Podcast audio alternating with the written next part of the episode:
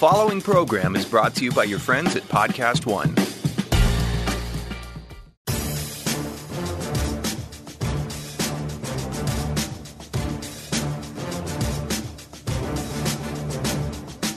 Welcome to RJ Bell's Dream Preview. Weekly winners from his Wise Guy Roundtable.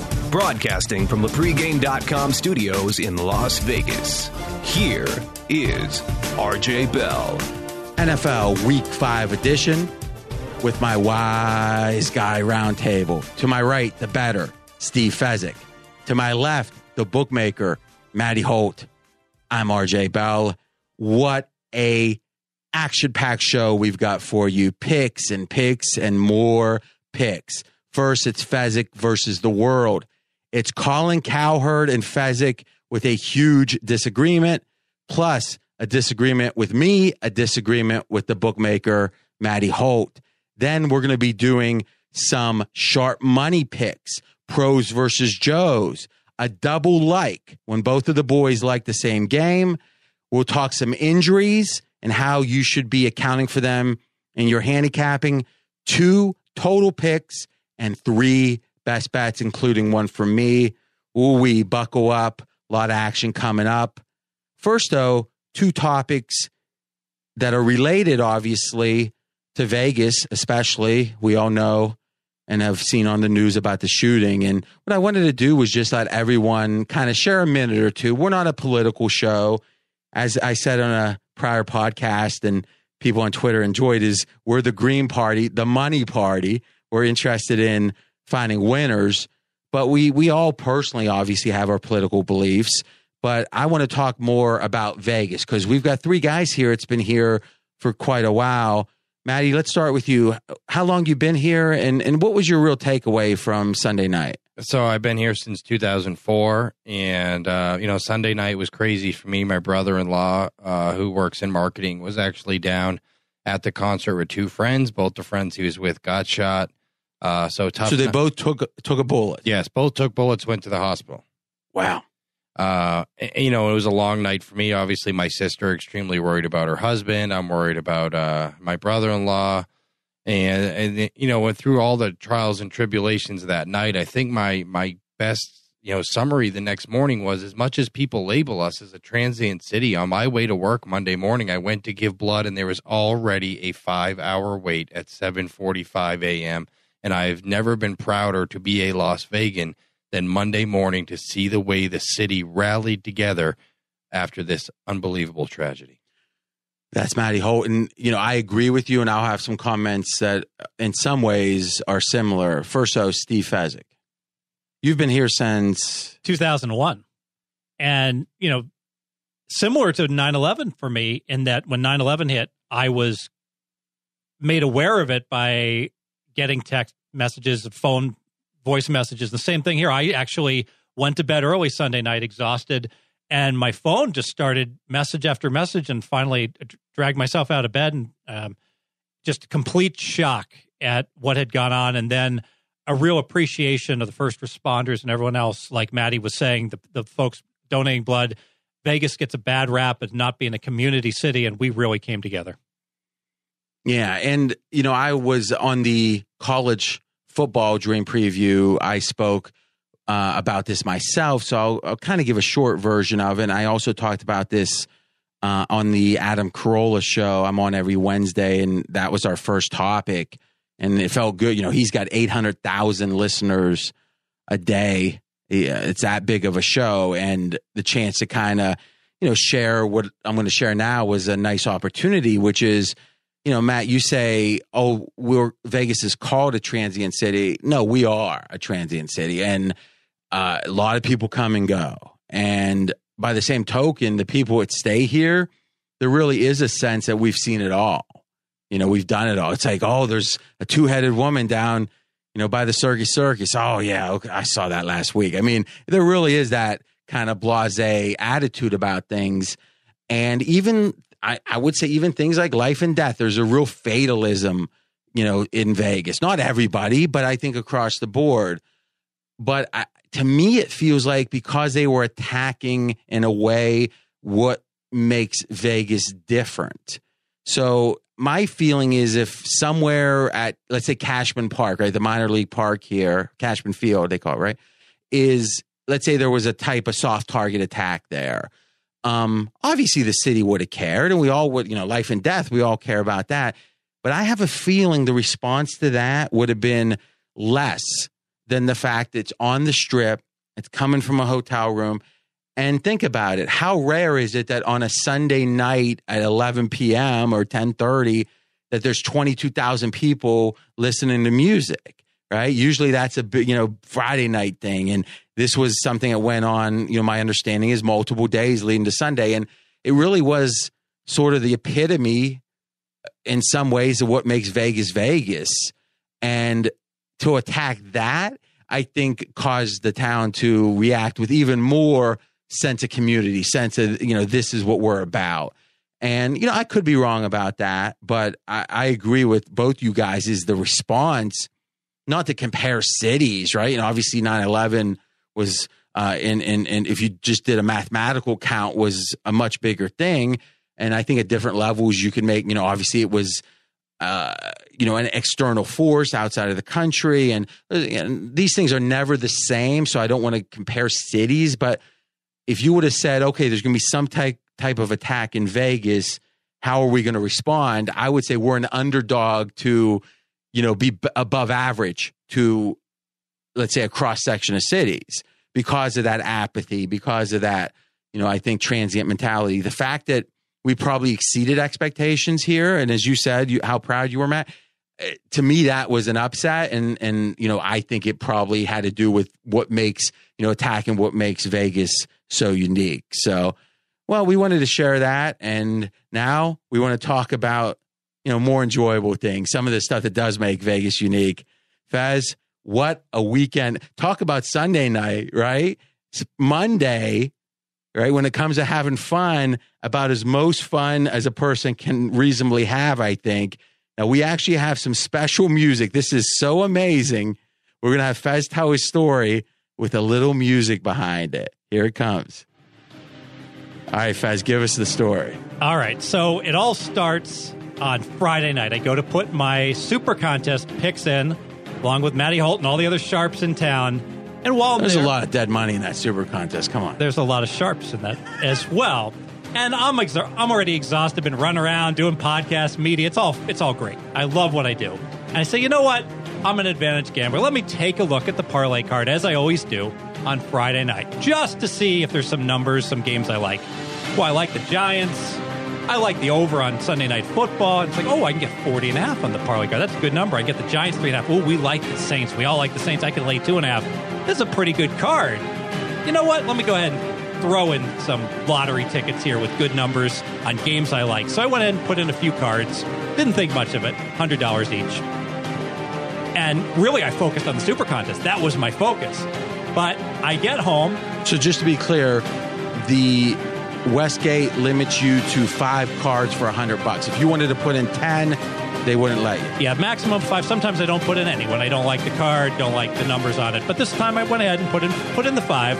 Didn't think about it. So Saturday, we you know we're busy. We got the national show and the like. I get home. It's like two in the morning. Oh, let me grade my cards. They'll probably be confetti. Ooh, I got a card that went five and zero. All right. Well, you know what? Still needs to go five and zero on Sunday. And oh, the Saints they roll. I'm six and zero.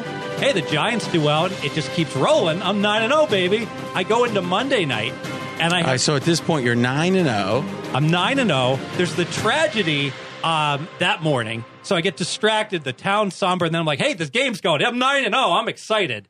I've got literally nine freaking great handicaps right sides, and I really like. So this is a hundred to win.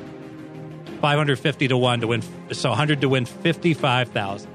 Okay, hundred to win fifty-five thousand. You're nine out of ten there. Now, does the does nine out of ten pay anything? Zero. Okay. Ooh. All right, and you've got as the tenth piece. I've got Kansas City, the Chiefs minus six and a half. Uh, a Colin Cowherd, uh, blazing five. the man's been hot. I'm telling him here.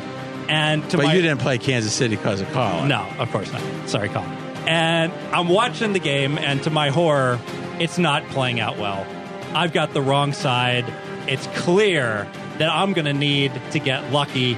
And then as the game gets deeper, I do get a little bit fortunate. And it's tied. What? Hold on. Okay, just the tie is the It's- little bit fortunate part. Okay. It's tied, and I'm driving. I'm like, we can do this. And we stall. We kick a field goal. Eight seconds left. And I was like, God. so if they score the touchdown, seven, you got the cover. Yeah, but they don't score the touchdown. Yeah, they yeah. stop and they kick the field goal. And I actually thought to myself, you know what, RJ? I said, I had Northwestern plus seven and a half against Ohio State with all those crazy laterals. I say, When was this? three, four, five years ago. So you're talking about a game from five years ago. And, and I said to myself, I never get lucky. I never get the miracle with the laterals and everything. It always happens against me. I'm so unlucky on games like this. And then I look over. I'm not even paying much attention. I've written it off. They're lateraling it backwards. And they're not lateraling it well. And that ball is just lying on the ground. And a guy picks it up. And then he's running in the end zone and it's clear path. He's going to score. And like the Chicago Bear a week ago, he just like stops on the four yard line and starts walking. Why? He's holding the ball out. Leon Are you style. screaming at this point? Oh, point? go, go! the uh, the Redskin reaches out to strip him. I thought for sure he was going to strip him. No, he somehow doesn't. He gets into the end zone. Who cares if they kick the extra point? And dog to under turns into favorite to over, and it's party time in the Fezzik household. Not just a single. I got a double at Wendy's that night.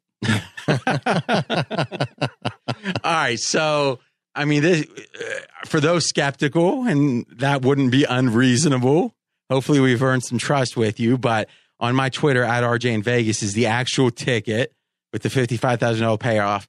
A few questions. One, Matty, from the bookmaker's perspective, my sense was that that cover was a net winner for the players, right? There was uh, exposure on the Kansas City side. It was about a three hundred fifty thousand dollar swing for us, uh, and we felt fortunate that it was only three hundred fifty. And I heard one book on the Vegas Strip; it was a seven figure swing for.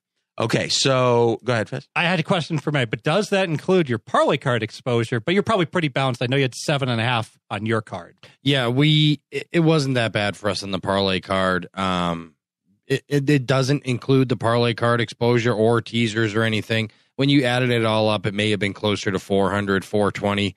Uh, but it certainly it was bad for us. We weren't celebrating like you were. Okay, so I think a couple things, Faz. So most people hear the cliche, and most cliches have a lot of truth in them that parlay cards are a bad bet. What is it? And obviously, some of this stuff is real inside, and it's not anything you can really share to any great value because if a lot of people start doing this, they're going to find a way to stop you from doing it. So, understanding this is the rare case.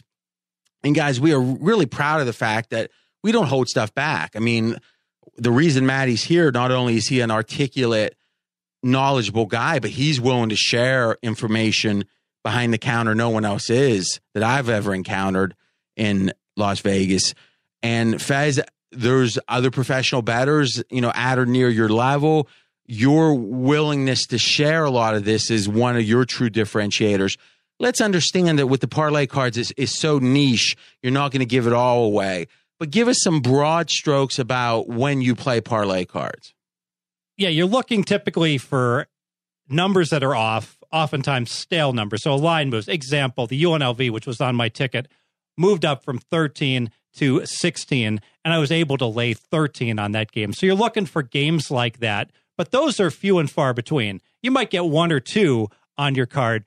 Uh, the disadvantage is you get shortchanged on the payout. You don't get what the true odds are if you parlay it off the board. So you need to get not just value, but great value with the numbers. And this was a perfect storm here this week because there were games I really liked, like the Giants, and I was able to get three and a half. Now, the Giants lost by two points, RJ, but that's what the closing line was. But imagine if they'd lost by three, there was no three and a half to be had. I was able to get three and a half on the card. And because of that, I felt that there was enough value to invest in it. Now, there's some cards that are ties win or half point cards where it will be plus three and a half, minus two and a half.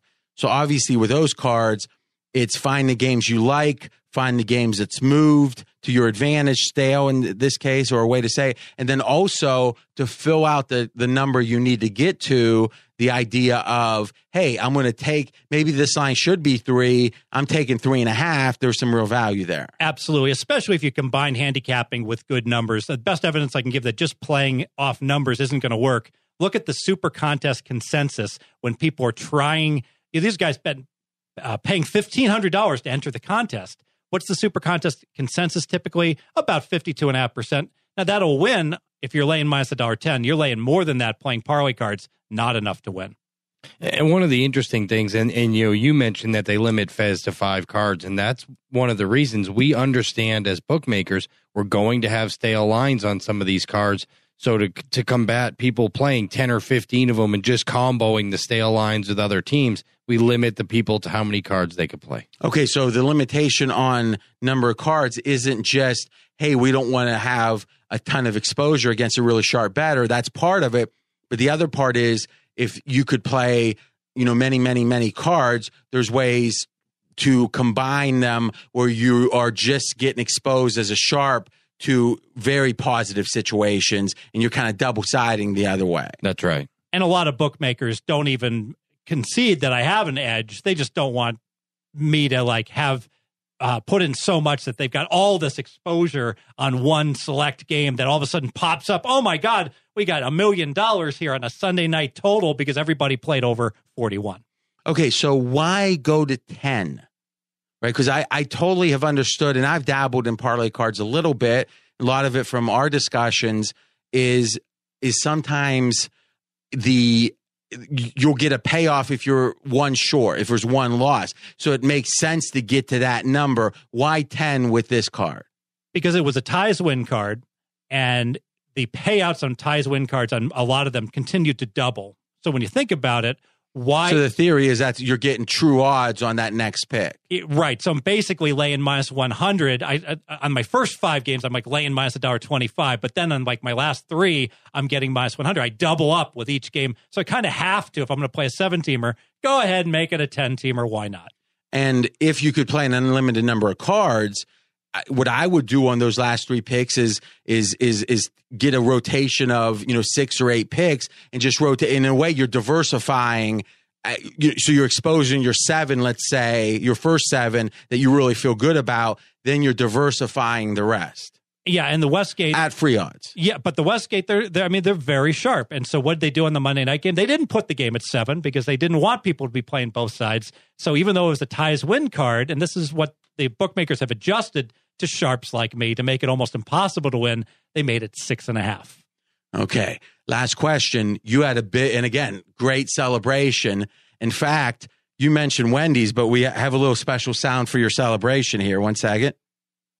Go with Sizzler. We go with Sizzler. So, Sizzler or Wendy's, perhaps, is, but you had a big loser in, in the colleges on Saturday, and it wasn't on the card. So, it seems like you've answered why wouldn't you know your biggest bet on Saturday be on the card is it was just about the numbers. Yeah, it's just I was lucky that I loved Hawaii. It was a huge bet for me in college football, like a, a single side bet, single side bet. So I bet it big plus seven and a half before the line moved, and then started to drop. And I grabbed some plus seven and a half on some cards as well. And I would, frankly, I would have been on my parlay if if the line had been plus seven. But the Westgate liked Hawaii also. They made that line six on their card, so I passed on it. All right. Well, it's pretty. I'm at 55. Oh, one last question we got to ask. And I know when it comes to the IRS and all that, you are super diligent, but you also don't want to give too much information out. But a lot of questions about how much you hedged. And you said you were on ESPN LA when they saw my tweet about this. They called you up because you've been on uh, filling in for me at different times on that segment. I do Mason and Ireland every Thursday at one o'clock. Um, actually, this week they don't have a show Thursday, so most Thursdays, almost every at one o'clock Pacific. But um, they had you on on Tuesday. Yesterday, we're taping here on Wednesday, and they were asking about the hedge. So your answer was, "Hey, I hedged some, not near enough." and it was a huge swing. It was just too big not to hedge something back, but um, God, I needed this game. so very exciting you know, if you look at the retweets, and again, we had over a thousand retweets as of now on this, and seventeen hundred of the actual ticket of the ticket, and seventeen hundred likes, and to me, it's like this is the ultimate. And, and some of the responses was, "If only I could do this once in my life." And they said, "How did he feel at that moment?" And really, in a way, you know, it's like the classic movie, The Gambler, right? Not uh, the Mark Wahlberg version came out, and uh, you know, we actually have a listener to this pod who was a part of that, and uh, you know, I thought as an update, sincerely, it was wonderful, and I'm a Wahlberg fan, but the original with Caan, I thought had that '70s, you know, cinema, uh, you know, '70s cinema feel to it. And when Caan hits the, uh, the, he hits on the 18, right? So he's gambling and you know he's running it up in Vegas, and he hits on the 18, and he gets a three, right? And he says some variation of "That's it" or "It's over." Like that was the sign. I was on a streak. That was a crazy streak that we just put an exclamation point on. I'm done. And that moment, like that's kind of the chase, I think, for guys that are somewhat compulsive and, and to me, that's the catch 22. You might think, oh, the compulsive guys are the guys that lose. And, and, and the, the, the real Spock like logical guys are the guys that win. Yeah, maybe, but you know, and I'd like to hear you guys' thoughts on this, but in my experience, oftentimes some of the best handicappers are the compulsive types because that the thrill of the gamble is what motivates them to put so much time and energy into the handicap. Matty, you guys take as big bets or bigger bets than anyone. Would you say in general the best bettors are a lot more analytical, or they got a little bit of uh, degen in them? The most consistent bettors are usually a lot more analytical, but the riskiest bettors to the house are those guys, and we have one of them now, a really big recreational player who uh, just last week put in over 30 bets between Thursday, Friday, Saturday, Sunday of at least $100,000. And when they get hot, watch out. The um, but see, your answer kind of implies that the big money recreational guys are got some degen in them, and that the true winners don't. It, it, do you really? Uh, maybe it's not even about true winners or not, but rather sharpness. Because sharpness, you know, I'm actually reading a book from uh, Scotty uh, Schettler, I think is the the old Stardust guy. Is that his last name? Um, it's called uh, We were wise guys and didn't know it. And it was one of these self published deals or whatever. But, you know, he ran the Stardust a long time and he was here at Churchill and, you know, he was actually knew uh, uh, Tony the Ant and, and uh, a lot of interesting old Vegas stories, which, you know, obviously Joe Pesci and Casino, he was depicted as.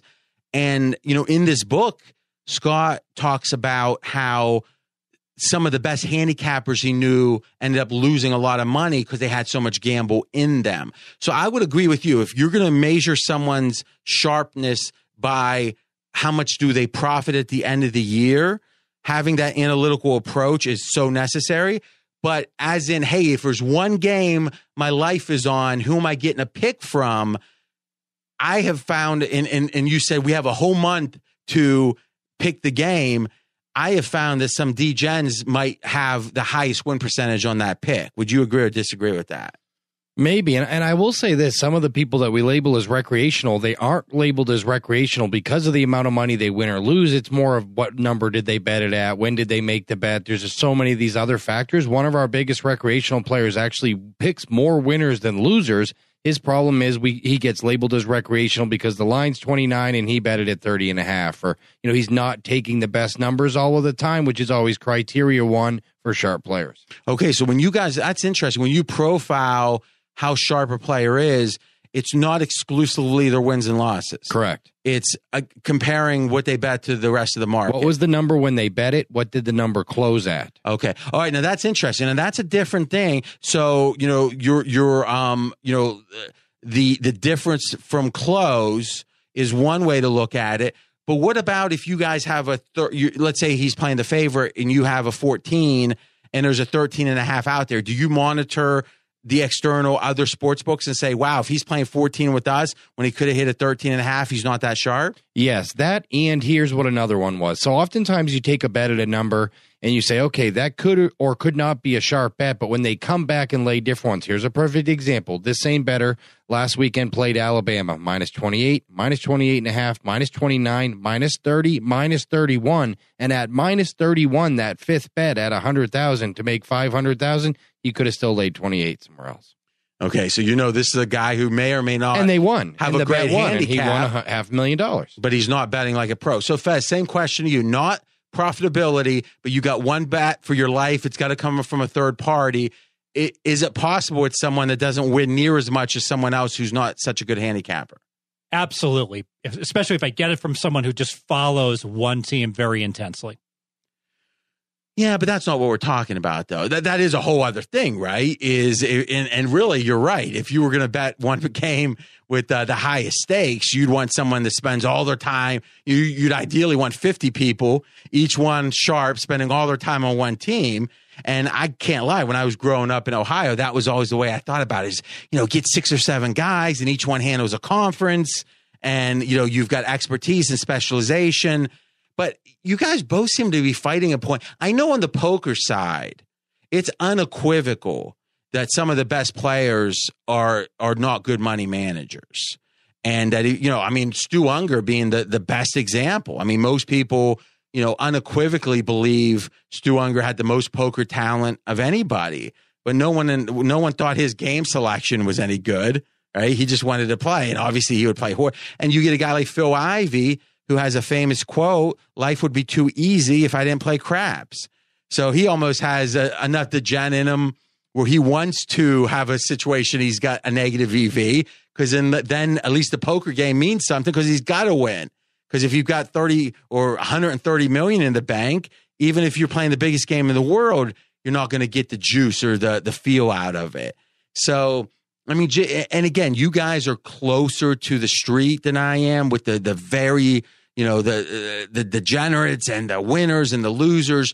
But in my experience uh, being super analytic or being super let's say what's the right word? Um i guess not that what's the opposite of degenerate? Sober. Being super sober about your betting and really knowing what you're doing as a handicapper, I don't necessarily see them correlated. Yeah, maybe it's a good thing and a bad thing that normally I am the super sober math guy, and here I am with 50,000 riding on the favorite, just like James Caan in the bathtub scene when he's got the Lakers for 50K. Same true. thing, I got the public team. Guy misses a free throw. James Caan's like, gosh darn. And I'm like the same. way. I'm all alone in my office. They get, they don't get the third down conversion. I'm literally the same reaction. You know, though, thinking of the the Marky or the uh, Mark Wahlberg gambler is, if I'm remembering right, he had like the same button up shirt for like half the movie. But you know, he's a movie star, so he's looking cool. You know, I'm sure they had 30 versions of those shirts and all that. So they had the sleeves rolled up. And I'm thinking, I don't look, you know, near that good if I just, you know, uh, the day of my wedding, and here's Marky Mark supposed to have been up for four days and he looks better. I guess that's why he's a movie star. The contrast of Vegas gambler. Sometimes we're so busy we don't shower, we just jump in the pool, jump out, and get to work. I've never done that. You ever do that, man? Not anymore. All right, pregame.com. A lot of lead up there. Now we're heading to the picks. A lot of good stuff, I think, from the boys. I'm RJ Bell. We got, as we said, Matty Holt, the bookmaker, Steve Fezzik, the bettor. First game that we're covering is actually wow, this is a big game. It's the Fezzik versus the world. It's Colin's disagreement with Fez, and it's the pros versus Joes. So the pros versus Joes is you got professionals on one side, recreational batters on the other. Let's start with the Colin disagreement. So Fez, you do your power ratings, one to thirty-two every week. Put them up pregame.com on Wednesdays. They're on your Twitter too at Fezzik Sports, F E Z Z I K, at Fezzik Sports. And right now, you've got the Pittsburgh Steelers tied for number one. All right, with Kansas City Chiefs, four and a half points better than an average team. All right, so right now, if they asked you, winner of the 55K, professional batter, two time Super Contest champion, who's the best team in the NFL? You would say, I have a tie between Kansas City and Pittsburgh. I th- and I think I'd tiebreaker it. That's an easy answer. That's an that's the They're answer. both four and a half points better. Pittsburgh's four point six. uh, but what you've publicly or publicly made available to everyone says 4.5, 4.5. Tied for first, yes. Okay. Colin Cowherd does his top 10 every week. And guess where he's got Pittsburgh? Not rated. So outside of the top 10. So let's be generous and say maybe Pittsburgh's 11. So we've got a huge disagreement here. So I can, you know, it'd be nice now that we have sound for the pod. I could start getting Colin sound for this, and we could hear his story. But, but I guess you don't have sound when they're not on the top ten. Even is, but I listen to his show every day, uh, the podcast version, and his take is: listen, Big Ben looks bad. Uh, Steelers can't play on the road. He's not a big Tomlin fan.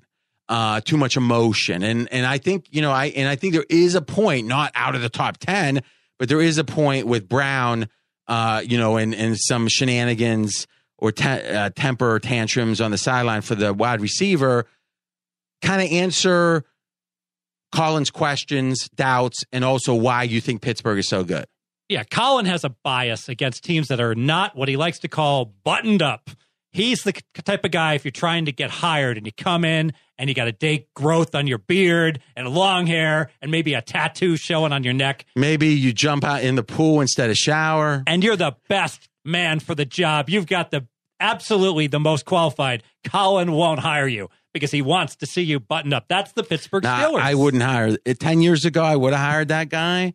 Today I don't. Because what I have found is and a lot of the people listening are going to disagree is when you know there's an a certain way of being that people are going to react to a certain way and to your detriment, then you either don't care how they react, which means you're not going to buy in, or you can't help what you're doing. And to me, both of those are bad things. I've never hired someone who didn't wear a suit since I started at CG. So someone shows up with a a jacket slacks, you know, dress slacks, but not a suit, which is matching, and no tie, but a biz, but a almost like Mark eh, Mark Wahlberg, but he puts the jacket on and he shaves. You won't hire that guy. I, I should take that back. I've never hired someone who didn't have a jacket. A jacket. On. Okay. See, I that that is the far end of the spectrum, but I think in general there's some wisdom to that. And again, in a way, CG technology here in town came to Vegas with that Wall Street mentality, right? Cantor Fitzgerald being a, you know, massively big company. Are they based in New York, New York City? Yes. Um, okay. So I agree with you about the button up bias for Colin. Yeah. Let's talk about the truth. His criticism, Pittsburgh, would go back eight years. This is a team that's won a Super Bowl, um, goes to the AFC Championship game. Yes, you have concerns when they get to that AFC Championship, how well they're coached. It's a fine team, and I love the fact that they have they've struggled on the road always. They played three of their first four games on the road. Yet, despite that, they're still three and one. They always struggle in Baltimore. They never uh, are able to separate at Baltimore. They just crushed Baltimore in Baltimore. This is a good team with a defense. This is the best team I've seen Pittsburgh have in a long time. Okay, Matty, I want to get your opinion, and as a Steeler fan, I'll give mine after. I completely agree that the Pittsburgh Steelers right now are the best team in the NFL. If you to ask me who is the number one team in the NFL, to me it's the Pittsburgh Steelers, and I don't think we've seen. So you've got them over on a neutral field Pick pick 'em. You bet Pittsburgh over KC. Yes. For the same reason I didn't like Houston last week. I didn't know about Deshaun Watson yet. He wasn't the proven commodity to me. Uh, and then he went out and proved it last week. I know what I'm getting with the Pittsburgh Steelers, and we've still yet to see the best Pittsburgh Steelers this year uh, where I still have a few question marks about Kansas City.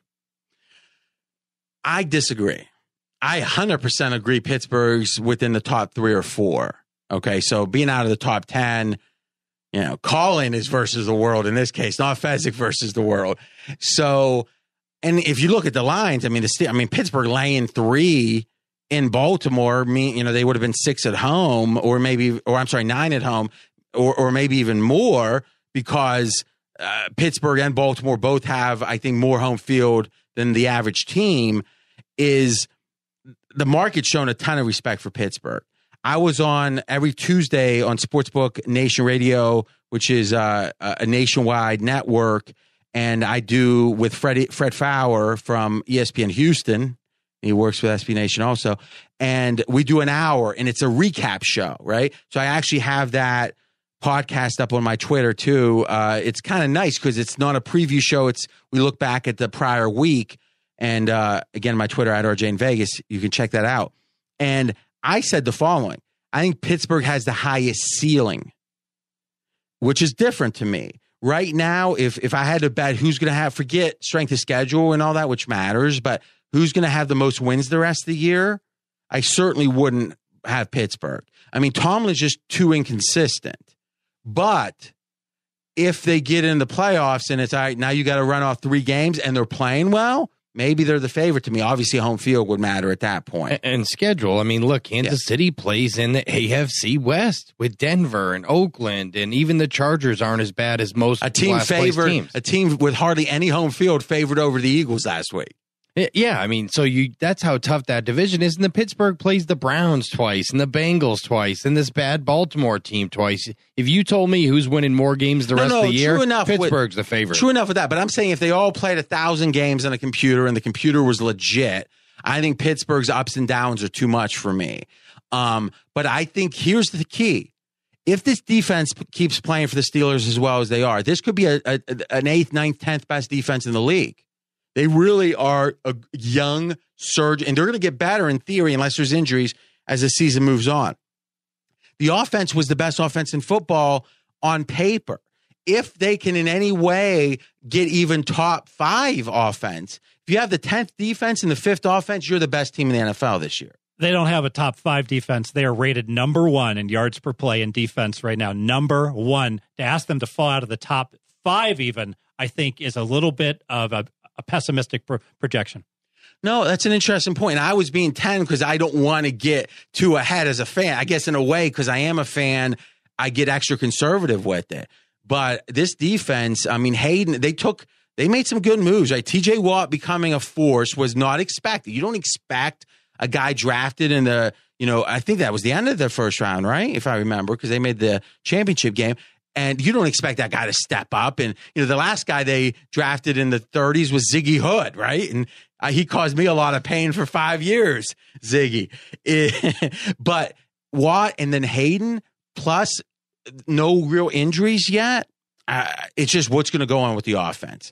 All right, so let's do now the handicap itself in the game pros versus Joes. We've got the Joes on the Steelers. Right now, about 80% of the tickets are on Pittsburgh, and the line has uh, either stayed flat or dropped in some places. And Fez, you predict line moves, and you do that for free up at pregame.com and also through your Twitter. You hit 70 plus percent. You predict this line is going to go down. So the consensus opinion is even early is you're going to see some sharp money on the Jags. Matty, let's start with our handicap on this. Interesting note there has been no losing team in football that has taken more bets from sharp players the last two plus four games this season than the Jacksonville Jaguars. They're two and two, right? I mean, two years plus four games. Oh, okay, okay. Oh, you're saying over the last two years and this season, Yes. They've taken more bets as a losing team than anyone. Yeah, the, the Sharps back Jacksonville week in and week out, especially when they're an underdog and especially when they're an underdog of a touchdown or more.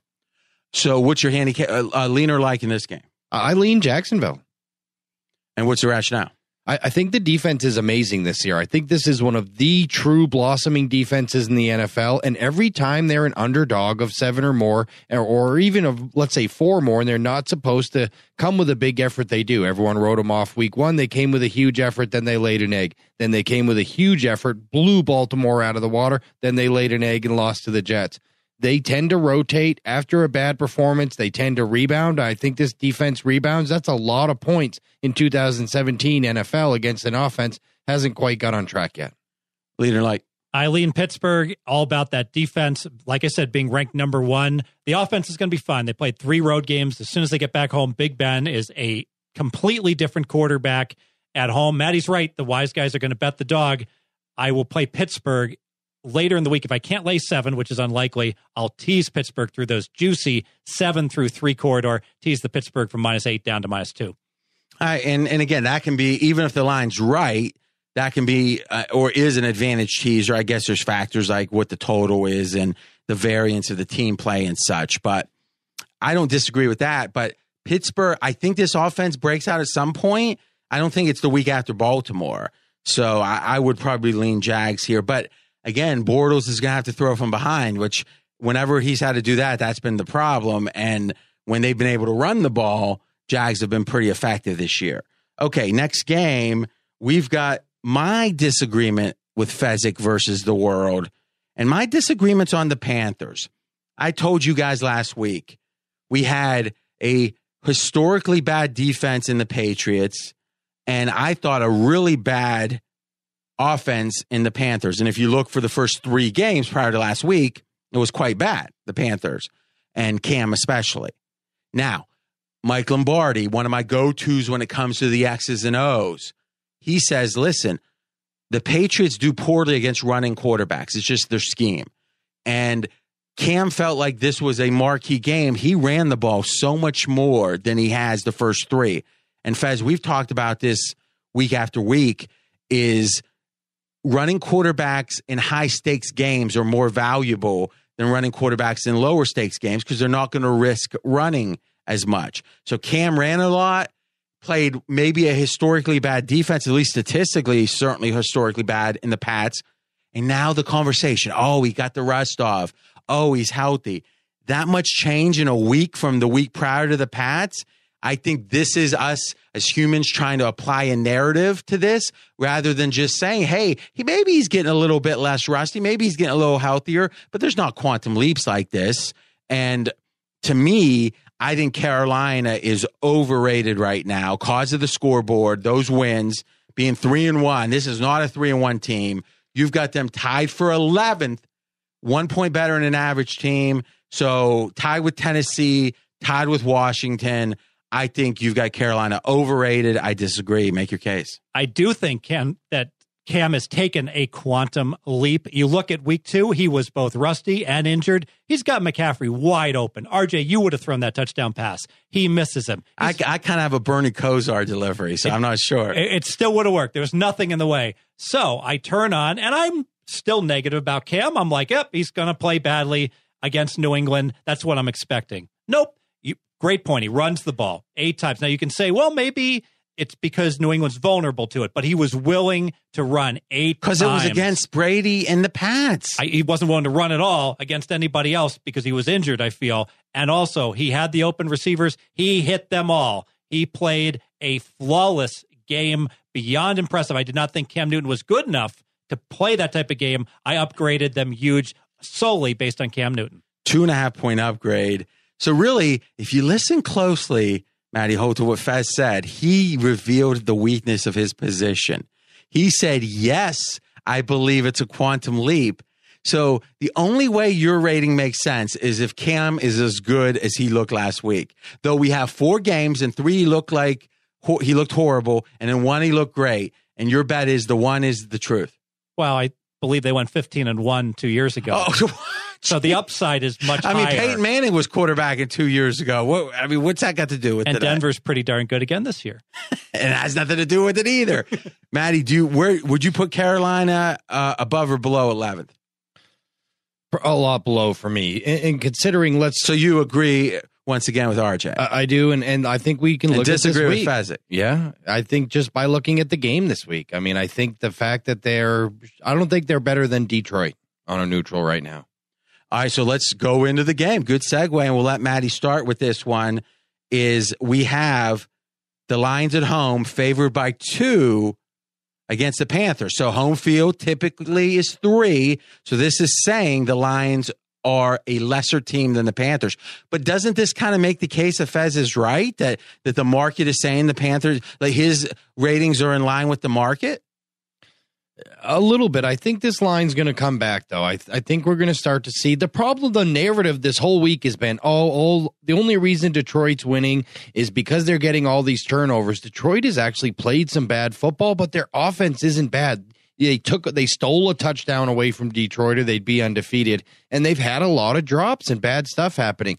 Jim Bob Cooter still doing a good job. The offense is still much better since Calvin Johnson retired and this Detroit team is better than people think and it's better than the Carolina Panthers. You know, Matty, I almost had to break out the tightrope theme.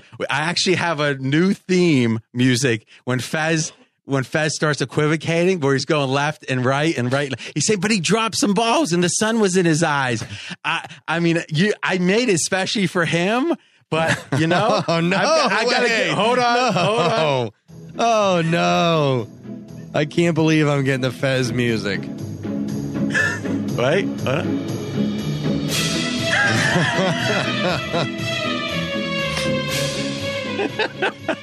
I mean, dude, are you talking about drop passes?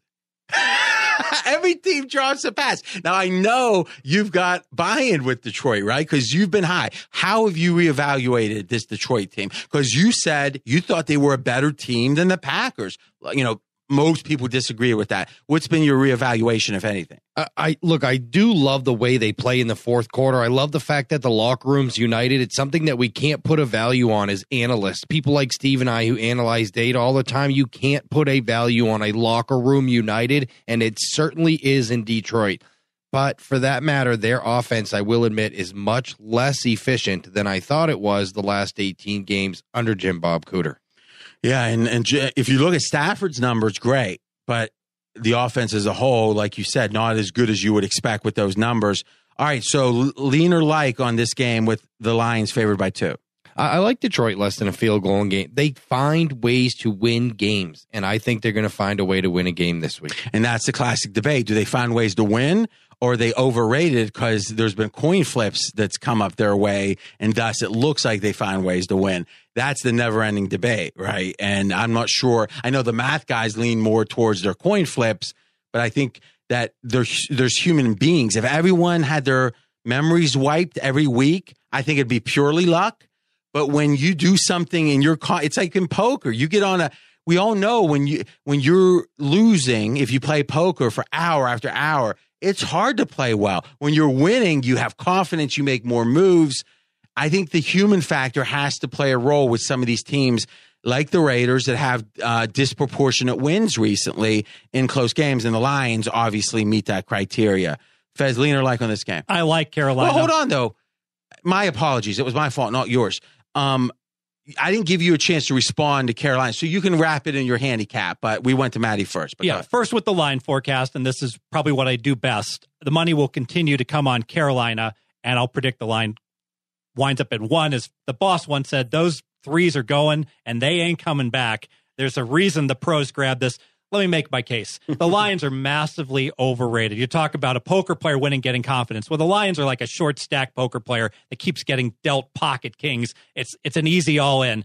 They um stats wise, offense four point six yards per play. They give up five point four. Awful team in terms of stats. Plus nine in turnovers has masked that deficiency. That's what made the Atlanta game look so close. Look at their other games. Arizona probably would have lost, but David Johnson, best running back possibly in the league, goes out in the end of the first half, and that kills Arizona. Then they play the Giants. Beckham, not effective, can't play. I might have to have the tightrope music for him. To, go no, ahead. no, this is very significant I, because it's game after game that all the Giants wide receivers are injured when they play there. And finally, and most significantly, oh, they beat the Minnesota Vikings. Congratulations, Bradford couldn't play, and then the gifted running back Cook goes out and fumbles on the play. Minnesota's minus three on fumbles in a game that came down to the final play. Anyone who watched that game, go back and watch it. There is no way you like the Detroit Lions. The three and one Lions.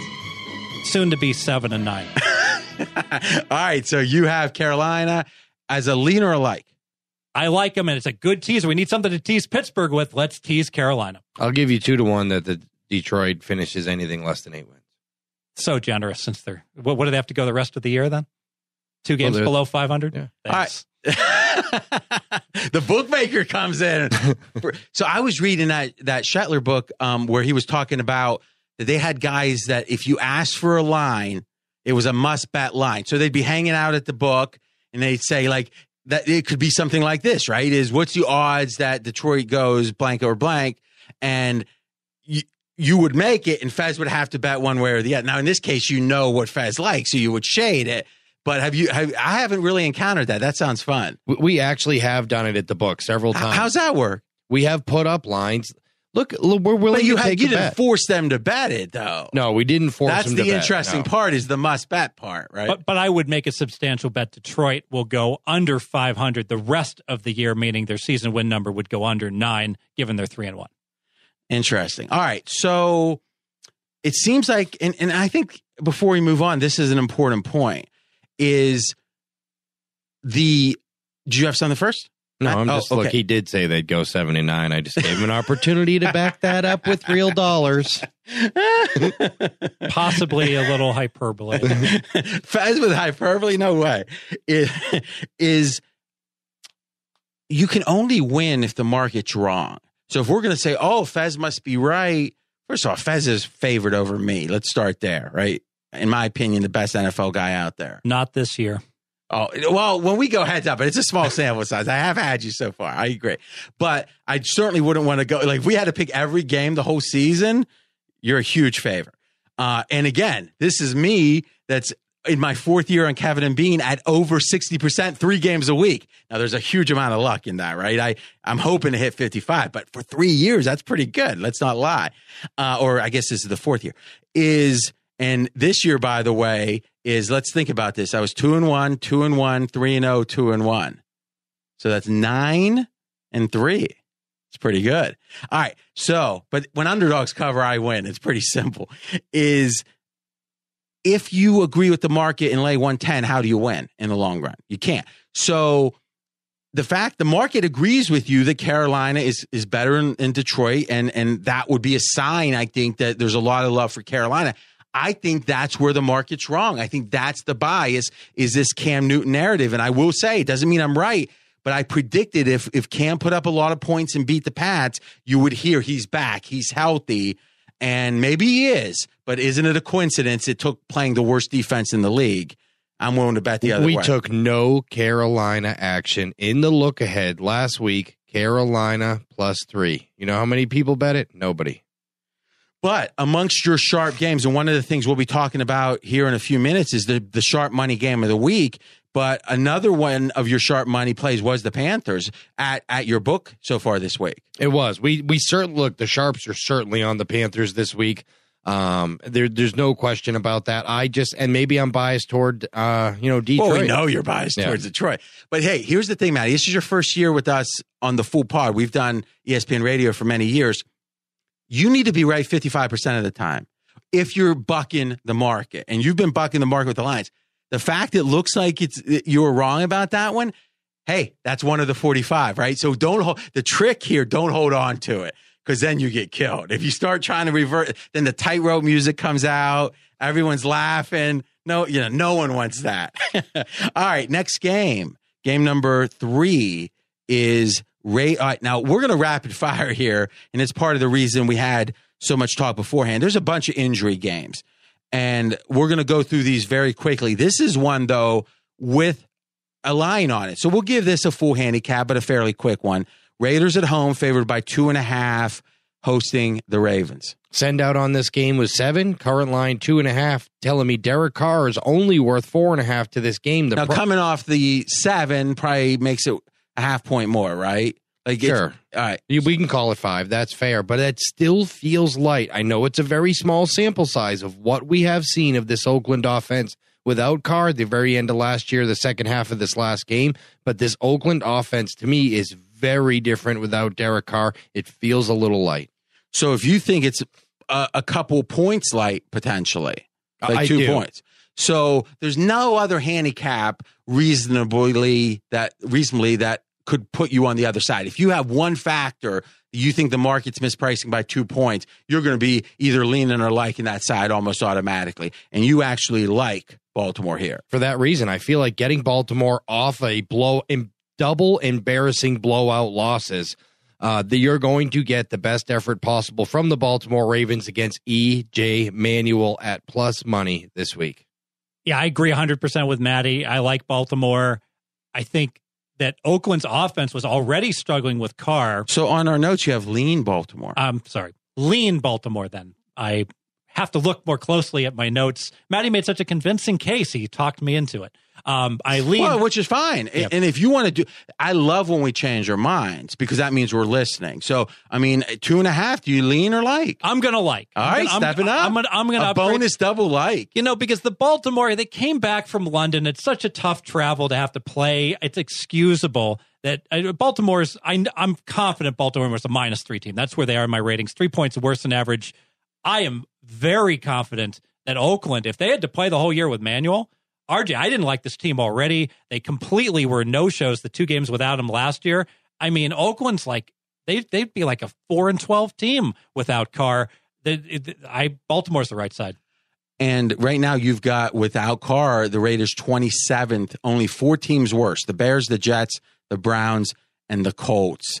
Uh, and but with the line at three and a or two and a half, it is saying that the Ravens are the better team. But you guys think by a bigger margin than the line. We got a, a bonus double like on that one. Okay, next two, there's no line right now. So, Matty, I want you to give me just broad strokes of the value of the quarterback. And if you guys have any if then numbers ready, is uh, number one is going to be the Dolphins uh, at the Titans. And and Fez- or check that. I'm sorry, the Dolphins are at home. Yeah, and Fezzik actually talked me down. I was thinking that Mariota's probably worth five. He talked me down to four because Mariota, his legs and his running ability, much like Cam Newton and some other quarterbacks, so critical to the success of his game that with a hamstring injury, we have to identify the injury here, that even if he did play, his running would be less effective. And thus, in this game, he's probably worth four instead of five.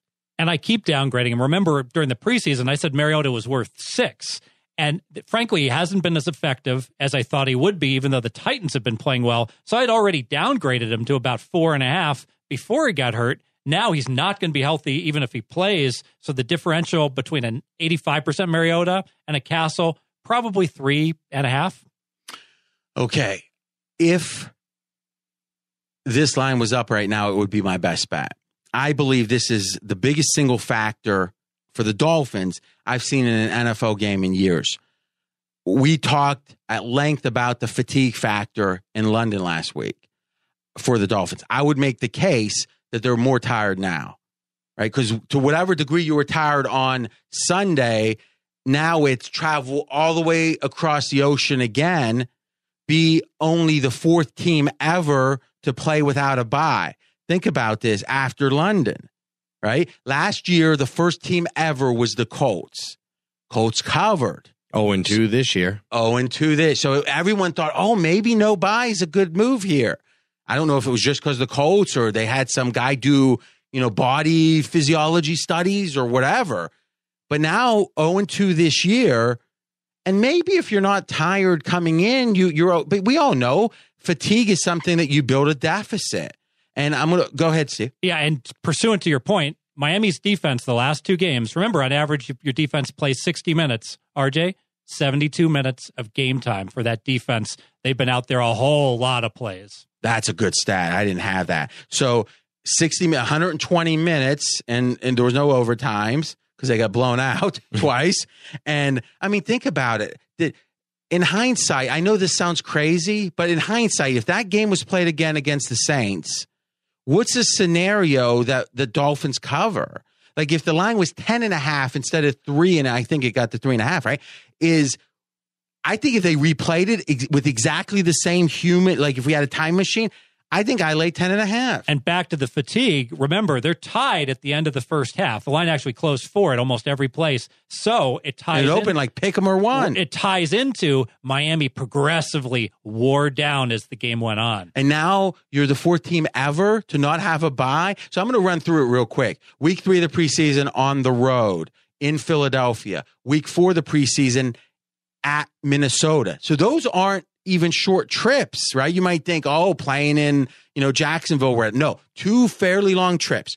Week one, they were going to play at home. Game got postponed midweek. They made a smart decision, I thought, went out to the West Coast, spent over a week with an extended training camp. I think it helped Cutler, at least for that first game.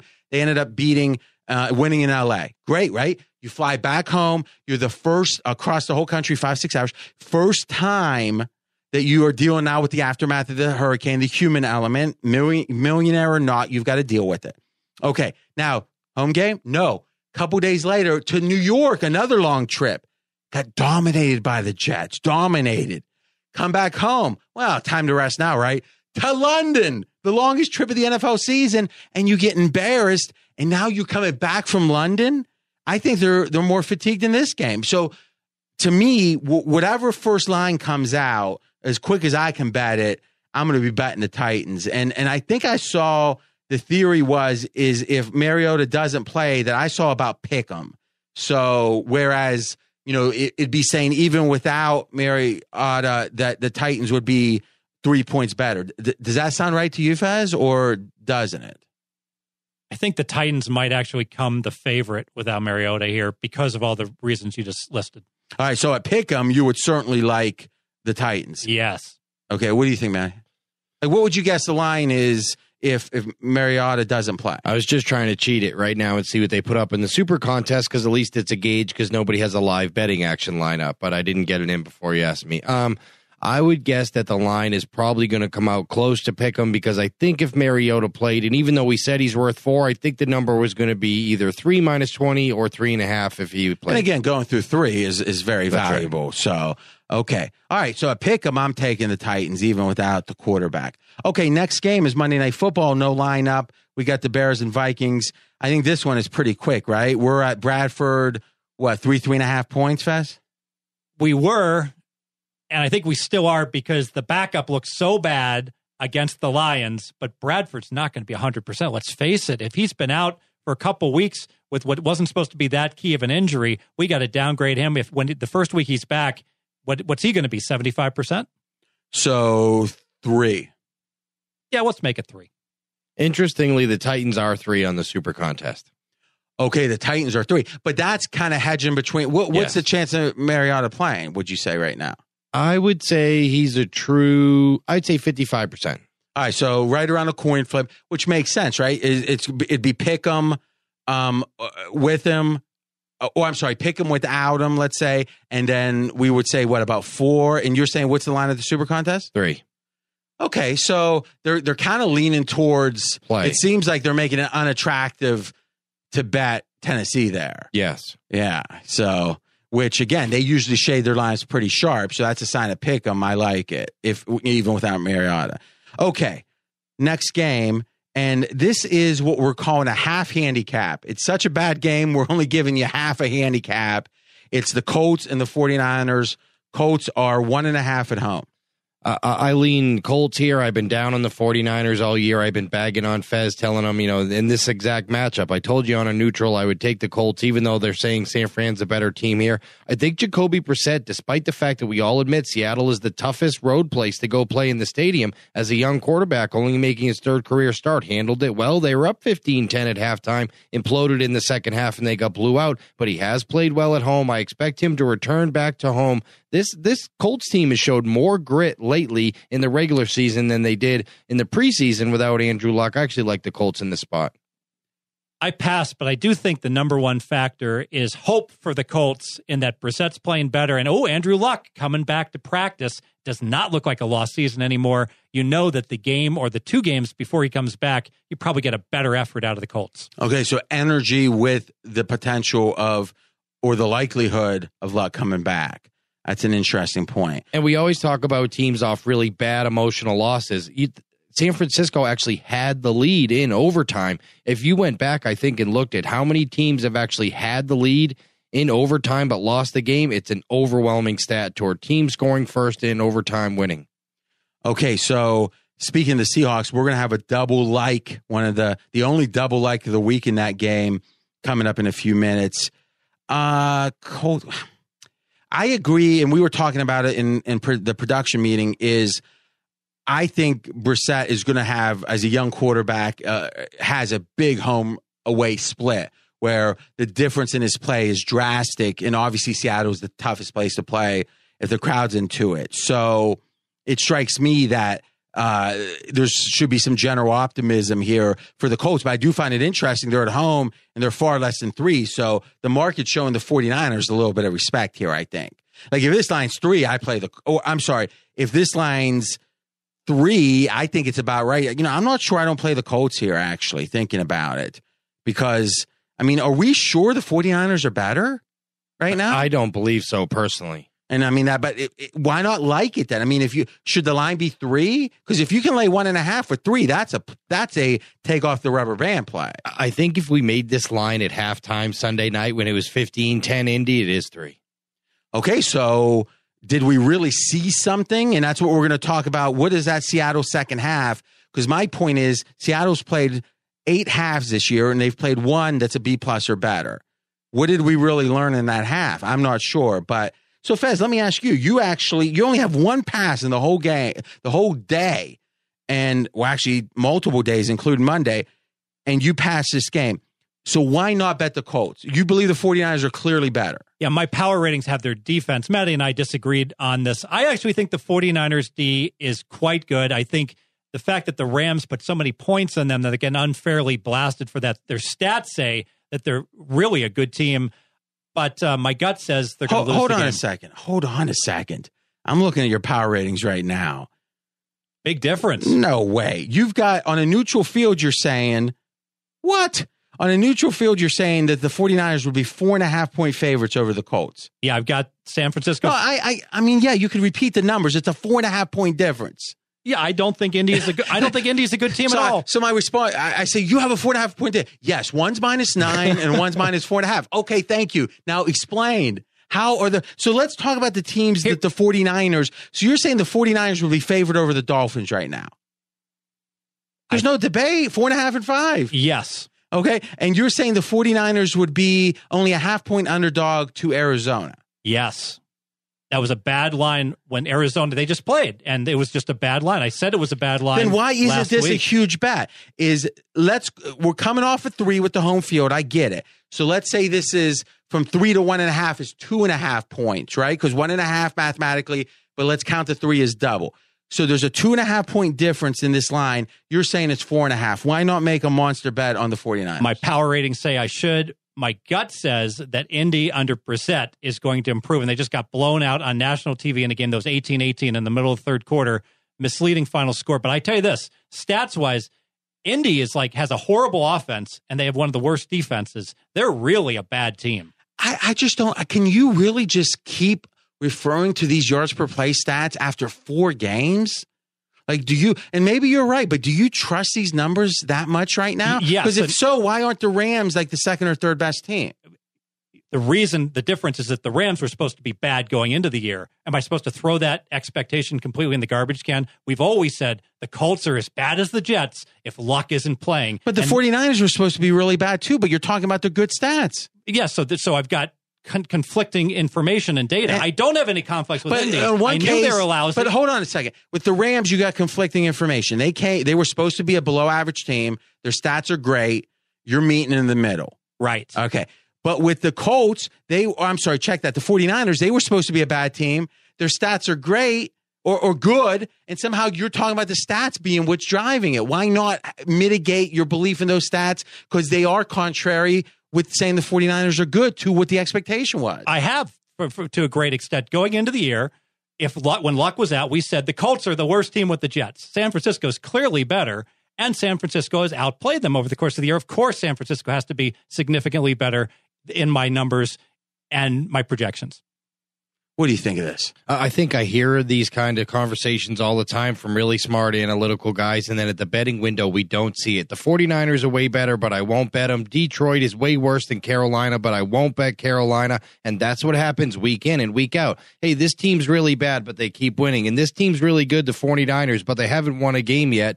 And then they, you know, look, it- shows up at the betting windows. And it's hard right? One of the hardest things to do is say this is what my stats say. Well then why don't you bet it? Well because i think this team's ugly but making those ugly bets are sometimes the right bets. And I did bet them, to be fair, last week. I talked about how seven was a ludicrous number against Arizona and what a great bet and how much CGT was going to lose on the game, hanging seven. Okay, so well, they didn't hang seven. The whole world hangs seven, right? They can hang I whatever feel they like the whole world was six i feel like this is a fictitious seven out there on that All right. So last thing about this 49ers. So Detroit's a team you've got way underrated relative to mark or to the public's belief. And the 49ers you got overrated. So let's think about this based upon the public's belief.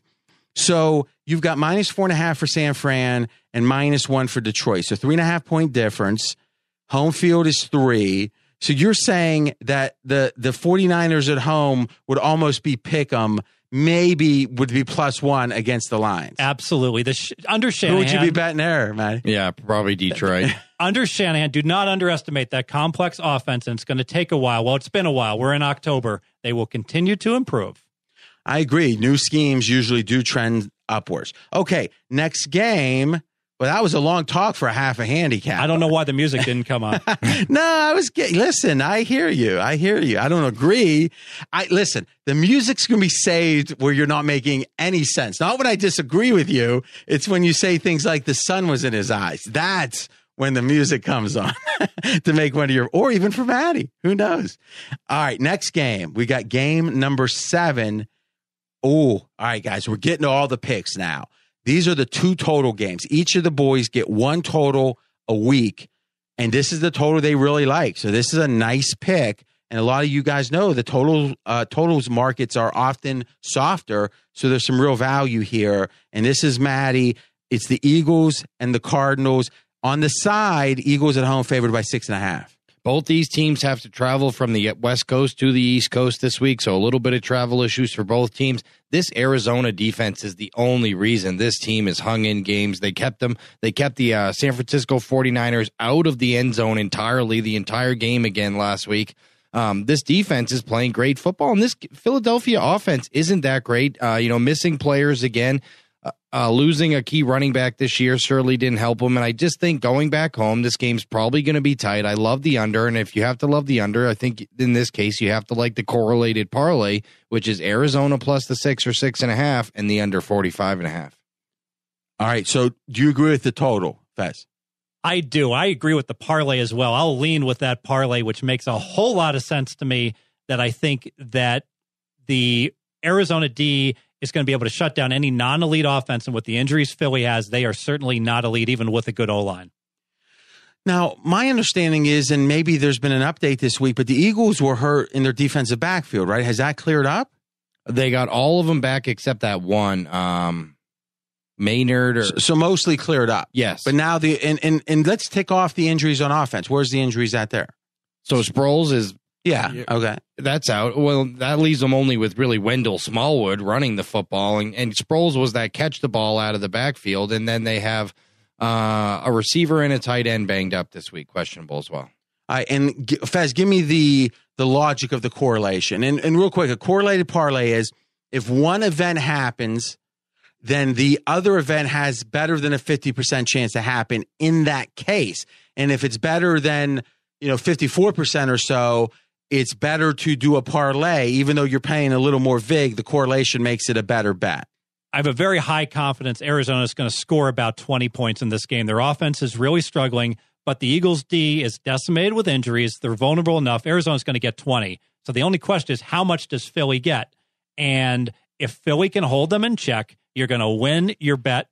Arizona can hold them check, you're going to win your bet on Arizona and you're going to win your under because Arizona should score right about 20. So you have optimism for the Arizona defense, but you don't think Arizona can win in a shootout. Thus, if you like Arizona, you like the under. Exactly right. If 60 points get scored, Philly's going to cover. And remember, the correlation doesn't have to be 80%, 75. If it's 55, it improves your long term results.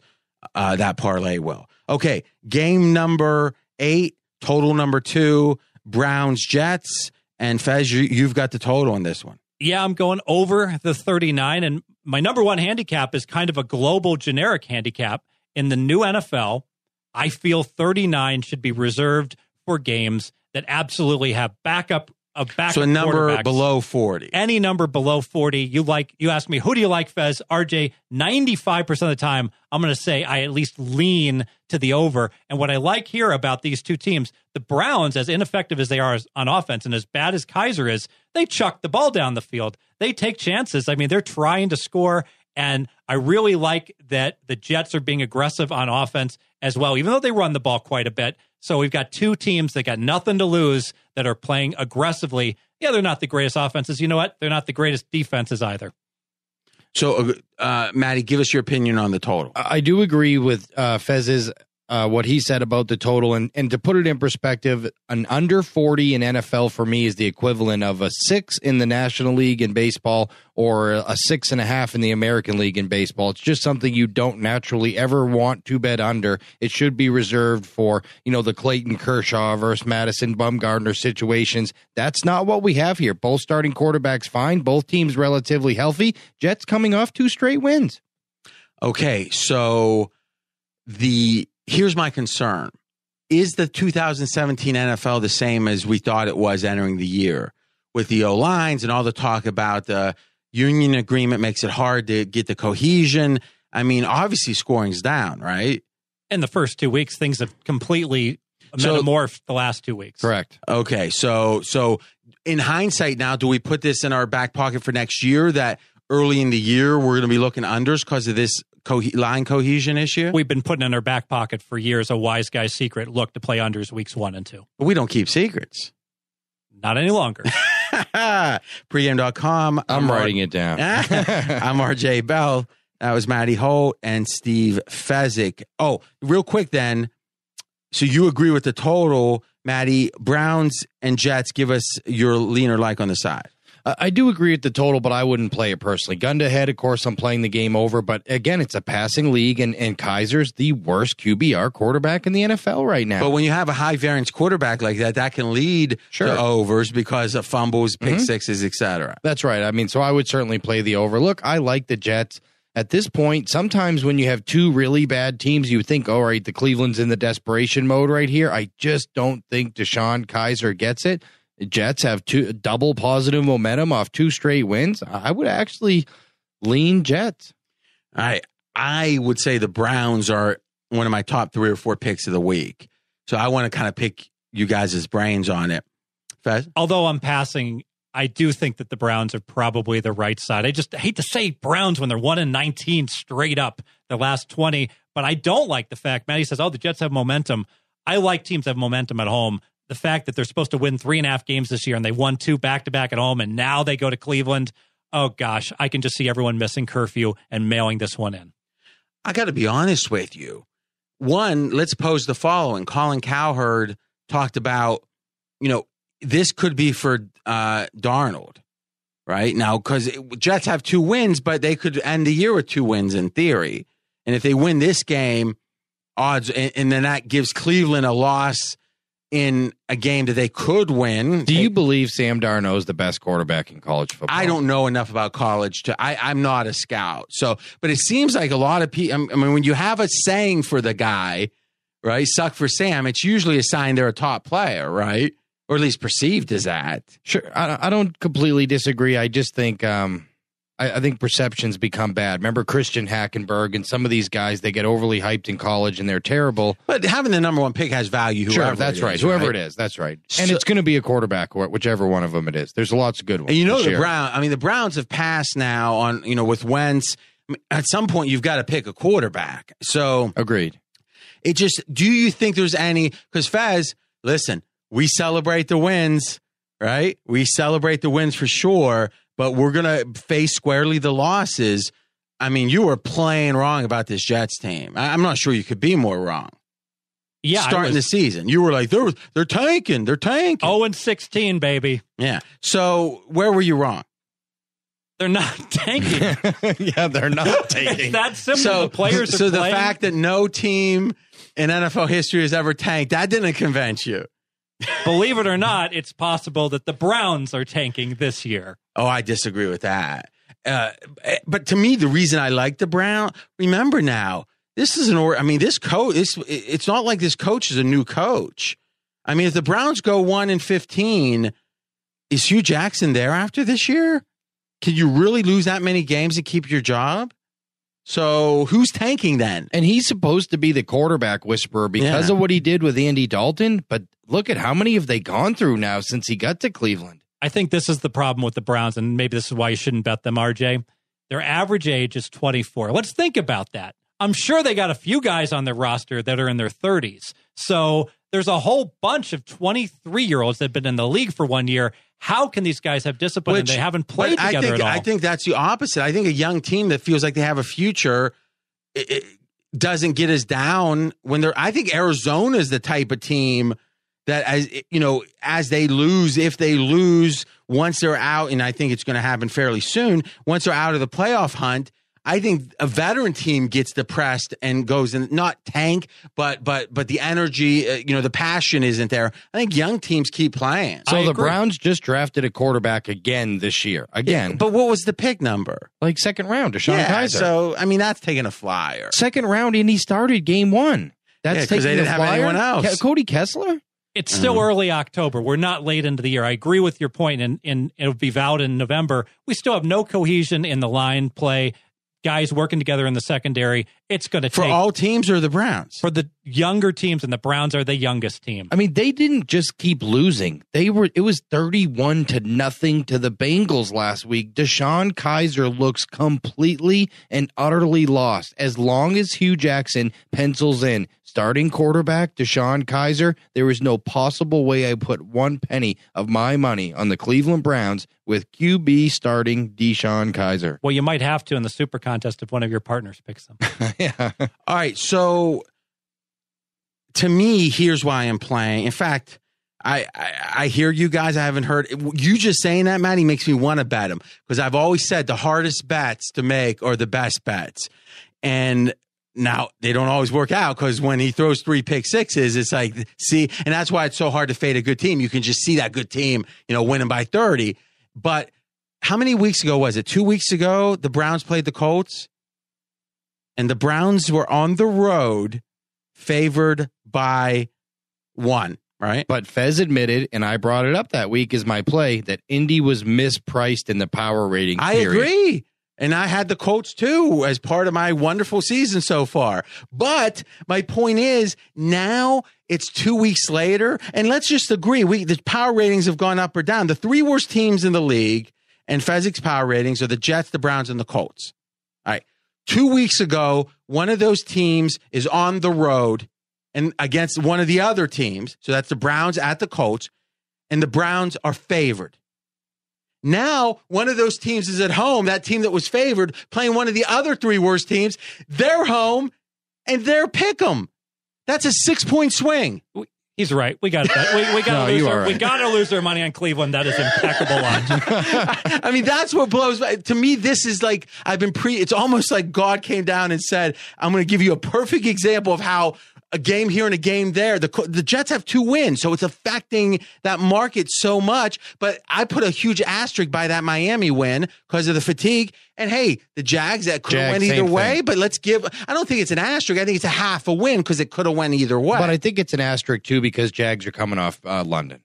Yeah, but hey, they, yeah, maybe, and we might find out historic over time that is such a big negative people don't realize. and a big part of the Jets win, if you watch the game, on their first touchdown, they ran for six yards. The running back fell down, and the Jags thought he'd been touched, and he just got up and ran another 70 yards. That'll skew some rushing stats right there. I mean, aren't the Browns? I mean, there's, you know, I always say this about professional athletes. They were the best athlete by far in their high school. Every Browns player pretty much was the best, and probably the best athlete on their college team, if not top two or three of the whole team. And if they lose here, it's going to be such an embarrassment. I mean, I would make the case the Browns have the motivational edge. And isn't the crowd going to be into it? Like we can maybe win a game? I mean, we talk about being contrarian in order to win. I have said since day one, the worst two teams in football are the Cleveland Browns in the AFC and the San Francisco Niners in the NFC. And I'm not trying to say I'm right, but they have a combined zero wins this year. And Cleveland just doesn't look like they're getting better. I get the young team getting better But thing. to be three points worse than the Jets, they don't have to get better. True. I don't disagree with Because that. as a pick 'em at home, they're saying it's three points worse than the Jets. In the I- movie I The don't Gambler, disagree the with Jets are like the college basketball equivalent of Brown. We're not going to lose to Brown. How could we? A lot of gambler here. Pregame.com. That's Steve Fezzik. I'm RJ Bell. We got Matty Holt, the bookmaker, with us. All right. So, you know, I like the Browns. We'll probably be hearing about that on. Uh, and plus, the symmetry is so nice. I can't get away from that symmetry of the pick 'em and the pick 'em, uh, or actually road favor. Okay, next game. Ooh, game number nine. We're getting to the sharp money. So, Matty, we can debate. We can go on Twitter. People are telling us who's sharp and who's not from Nebraska somehow. And with 80 Twitter followers, you take the biggest bets in legal bets in the in, well in the country. Let's say that the biggest legal bets in the country in Nevada for sure, and the country for sure is we had as one of the sharpest plays, and we had a list of a couple the Bengals. So that's our next game. The Bengals, super super sharp, laying three at home against the Bills. Matty, I don't need to know they're sharp. I want to hear what you think. And, look, we could have said the Bills were laying in the woods and underrated last week because they were 3 0 against the spread going into the Atlanta game. But after you go on the road and, de- and defeat the defending NFC champion, you're no longer laying in the weeds people know about this Buffalo Bills team, and despite and despite that fact that they're four and zero against the spread, three and one straight up, the sharp money has overwhelmingly come in thus far on the side of the Cincinnati Bengals. Hold on a second. We're back to the home f- team being three. The the Bengals are one and three, and they beat the Browns. And they're saying it's an even team with the Bills. How is the market accounting for how good the Bills are? And now you're telling me the Sharps are betting the Bengals. So it seems like the Bills are getting huge. If you believe in the Bills, you got to take this bet. That's what I'm saying. This is how sharp this Bengals money is this week because despite the fact that the Buffalo Bills just got that overwhelming public okay. So you're saying the week, Sharps are fading it with such vigor, Yes. taking off the taking off the bankroll, and as they say, oh, we got a little sound for this one. Here we go. What are you doing? Why Wise guy don't carry his money in a wallet. Hey, wise guy carries money in a roll. So they take out their bankroll and they're betting so Pacino. They're betting so big that all the logic, because I heard Colin talking about this game. He goes, What? The Bengals are horrible. The Bills are good. I'm getting three. Gimme, gimme, gimme. So we know that's the way that the average person is going to think. And the fact this is three is showing you how sharp the Bengals money is. That's right. Because at the end of the day, when you look at this game, you're going to see one of those stats where it says 78% tickets on Buffalo Bills, 79% of the money on Cincinnati Bengals. Well, you're only going to see that for free at pregame.com. only place in the world with that information. Fez, we had a big disagreement on the Bills on Fox National Radio. Now, we could act like no one was listening, but it's on 330 stations coast to coast on Sirius 83, not up in the 200s or whatever that no one listens to, Sirius 83 and the iHeartRadio app. And I had the Bills and you had the Falcons. So, I mean, I, I could say I'm right, but I don't need to say it. And the funny thing was, you responded and you said, wait a minute. Look, the Bengals are favored by three. That means the Bills aren't really good. And then I'm like, wait a minute, though. The Bengals ATS margin was actually bigger than the Bills ATS margin. So, in theory, let's just say they both were super impressive. And last week, you had the Bengals, let's get this straight, two points worse than an average NFL team. And you had the Bills three points worse than an average NFL team. So you were saying Cincy was clearly better. And now they both have a really good performance. I'll give you that. We could say the Bengals had a better, but let's say both really good. And now the line's three. So are you ready to admit not only I was right about the Bills against the Falcons plus eight, but I was also right about you were wrong about the Bills last week? You were right on both counts, and that's why the Bills have been upgraded. You know, I still disagree completely with the media that has them as a top even ten team. I still have them as a slightly below average team. This is a quandary here, RJ, because if you just looked at year to date on the Bills, even though their stats aren't that good, you know what they're mediocre. I will go ahead and say the Bills have played better than an average team. But coming into the year, my expectations were that they were going to play worse, and they lost some really key guys, including Now, Watkins, you the playmaking said, wide receiver. and this is an embarrassing one. And again, you just won 55K, so we're going to kill you when we can. Is you said you thought the Bills were tanking. But I did, to my credit, I did, although I said that, I, oh, I He's waffled. I correctly put on the music. I correctly waffled on national radio. I came on and said, RJ, I am in error. The Bills are not tanking. I've been sucked in by the media story here, and I was incorrect. So I did reverse oh, my way. oh wait, so this is way. the opposite. If you're actually accepting fault, you're not dancing on Yeah, the on and, the and, and I, and I, well, I'm waffling, but I did make the right call, and I got off the fact that the Bills were tanking way before a lot of other people did. However, going forward, the question is, what are we going to see from the Bills? Are we going to see the team that's played great the first four weeks, or are we going to see what I believe has to be a key regression back to a below average team? That's what my projections are calling for, and that's why I have the Bills a slightly below average team. But it seems like the market agrees with you right now. I mean, we can parse a point here or there, but most casual fans are going to look at the Bills plus three and and and- think, you know, I'm getting three against the Bengals. it's because of a wise guy secret trend.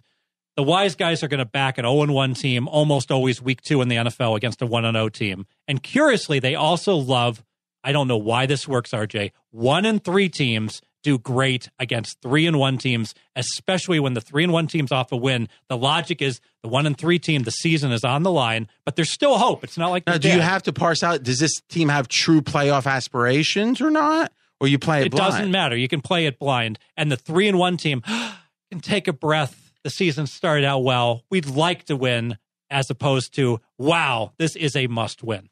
Uh, that's a good. Uh, that makes some sense, right? Because you're three and two. It's not the end of the world. And if you're two and three, you're still in it. If they end up winning that game, but if you're one and four, for you know, f- shut out the lights. Okay, interesting. I like the Bill. To me, I'm going to spot play them. I love them when they are in. I think they're going to play close games. They don't turn the ball. I don't like them laying eight. Now, listen, they won the game. I don't want uh, the quarterback throwing from behind from the Bills, Taylor. I don't want him throwing from behind. And if you take eight, usually at some point you're going to be throwing from behind. But I love them, like, you know, plus four, plus four and a half against other average teams. I think this Bills team is old school, and, and I like them for sure. But just to be clear, then, is we've got a pass for Matty and a lean towards Cincy from Fez and the sharpest of the sharp money on the Bengals. Okay, game number 10, our only double like of the week. And then after that, we got three best bets. And that's it. We're going to break another record here for the length of the dream preview. But by the way, guys, last week we teased about the amount of coupon. Let's do that now because they delivered to such an amazing degree. We literally, this sounds shocking. We had 30%. We've been doing this dream preview, dream pod. You know, we used to call it a little different name for, uh, I guess this is what, the fourth year? Does that sound right? Or the third year? Yeah, it's the fourth year. It's the fourth year we're doing this. And last week we had the most listens ever by a huge margin, right? And or, or two weeks ago, I guess. And then last week, guys, we went up over 35%. So you break a record and then you go up over 35%. So, man, oh man, what I promised you was if the coupon usage went up, if the listenership went up, that we would then up the cube. We're going to keep upping the ante until you guys fall short. And then we'll play that tightrope dancing music for you, man. Oh, no. If you guys fall short, we'll play this music for you. Hold on. but they're not going to fall short for us. So we'll turn that off because you guys have done such an amazing job sharing. And, and listen, if you like to buy picks, you want Fez's very best stuff, what's your NFL record this year? 47 and 21. That's a lot of games. Yeah, a lot of unders weeks one and two, and that includes preseason. Okay, 47 and 21, including the preseason, but winning in the regular season. And you're going to get mad at me, RJ. I put up a package. I know you don't like it when I do this. I said all early week releases in the NFL because I thought I'd have a couple. As it turns out, you can get all six. I've released six plays in the NFL. All for the price of $25. All right, so Gave it away, RJ. 25 wow 25 sounds like a good deal by itself but we're giving you a $12 coupon it started at 10 it went to 11 when you helped us break the record now it's gone up to 12 because we've broken another record here's the coupon nfl dream 12 so nfl dream then the one then the two. It's all caps all one word nfl dream. 12 12 bucks off anything. That could be Fezzik's package or any other package in the nfl only. And if you like college there's another coupon in the college preview. Check that one out. And if we break the record again we're going to go up to 13 and 14 and 15 no no we're going to keep going. Fez is saying no we're going to keep going to 30 i don't think we're going to get to 30 but we're going to keep going you guys got that and listen if you don't listen of all the people who listen, only uh, you know certainly not half by picks. We value every listener, and if you like what we're doing, share it with your friends. It's free, right? Obviously, share it on your social media, or and give us five stars on iTunes or whatever your podcast platform is. That helps, and that in aggregate is why we're able to spend so much time and money. We got sound effects now. I mean, who knows where this ends? So super excited. And speaking of the sound effects, coming into the best. Oh wait, so we've got our one double like, and then we'll have a little sound for the best bet. It's the Rams and the Seahawks. Rams are favored by one and a half at home. Matty, I mean, not only have the Rams been the biggest surprise team in the NFL this year, their offense far surpassed anybody's expectations this year, but they own the Seattle Seahawks in this series at home already. Even when they stunk the last couple years on offense, they still were able to beat Seattle at home. They always beat Seattle at home. Now you can argue they might even be the better team, laying less than a field goal. This has to be one of the best bets for everyone here. You certainly at least have to like the Rams. So Matty likes the Rams. Wow. Because I think most people have been surprised that Seattle's the underdog here, even. But Fez, this is the battle of the stats this year versus the expectations coming in the year. Yeah, and I agree with Matty. I think that the expectations are irrelevant because they were so off. What was the narrative? Oh, take a while for McVay and Goff is hopeless they're going to need to draft another. That was my narrative. That was a lot of people's narratives. Well, the truth is, is that Goff is an above average quarterback, above average, and hey, they're leading the NFL in scoring. You don't do that with a below average quarterback. Look at the running back, Gurley. He's always been hurt. Now he's healthy. He's a monster. Look at Watkins, their wide receiver from Buffalo. So they got a speedster. Look at Whitworth, their monster on the offensive line that they stole from my Bengals and ruined our year. Um, across the board, even in the trenches, this team is so good. And also, Matty mentioned it at home. Hey, this team, LA, no home field advantage of any sub- substantial amount of having two points. That is a mistake. That is about to get upgraded to three. No one in LA cares about the Chargers. They have one team in Los Angeles, one home team. It's the Rams. They're high scoring. That home field's about to kick up to three.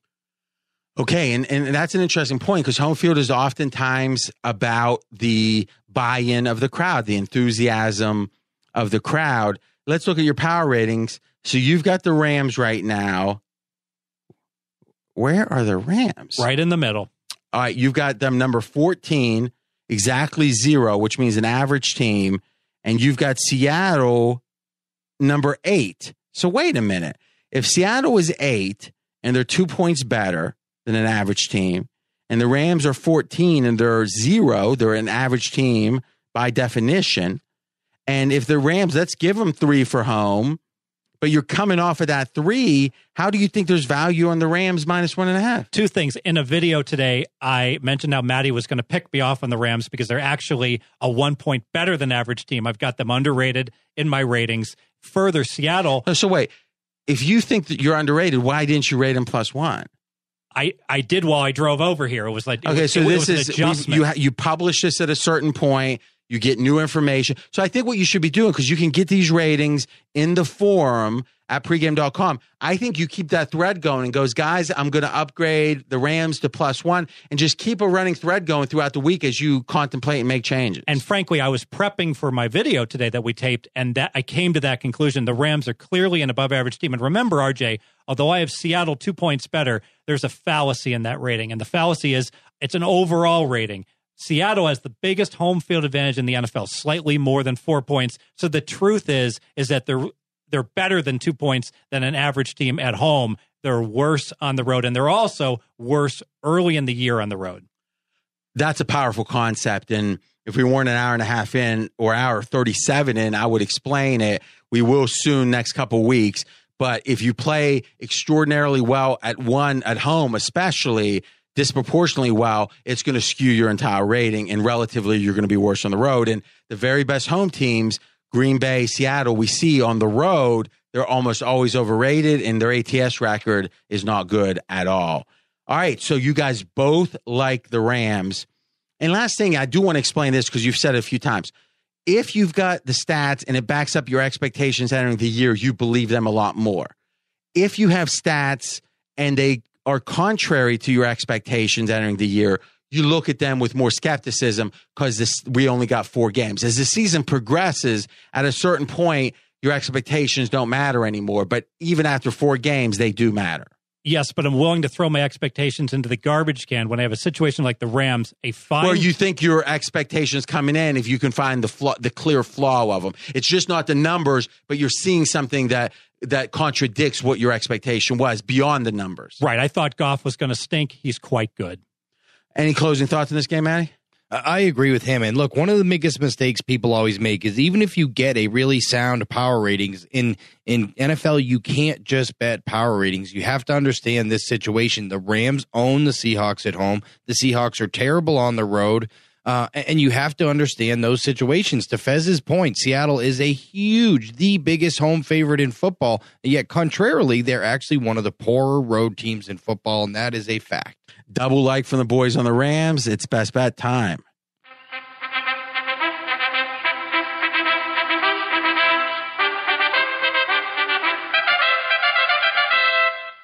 Well, I loved Rocky One. What a, I was watching a little Creed last night. That have you seen Creed? Yes, my son loves it. Oh my God, Creed's awesome. I mean, it, I think I know it's people Rocky three and four. You know, cartoon wise, they were great. I loved them, but to me, Rocky One and Creed are two great movies, man. I mean, like, like, well, Rocky One won the Oscar. Come on. All right, best bet time. We've got the first best bet from Mister Matty Holt.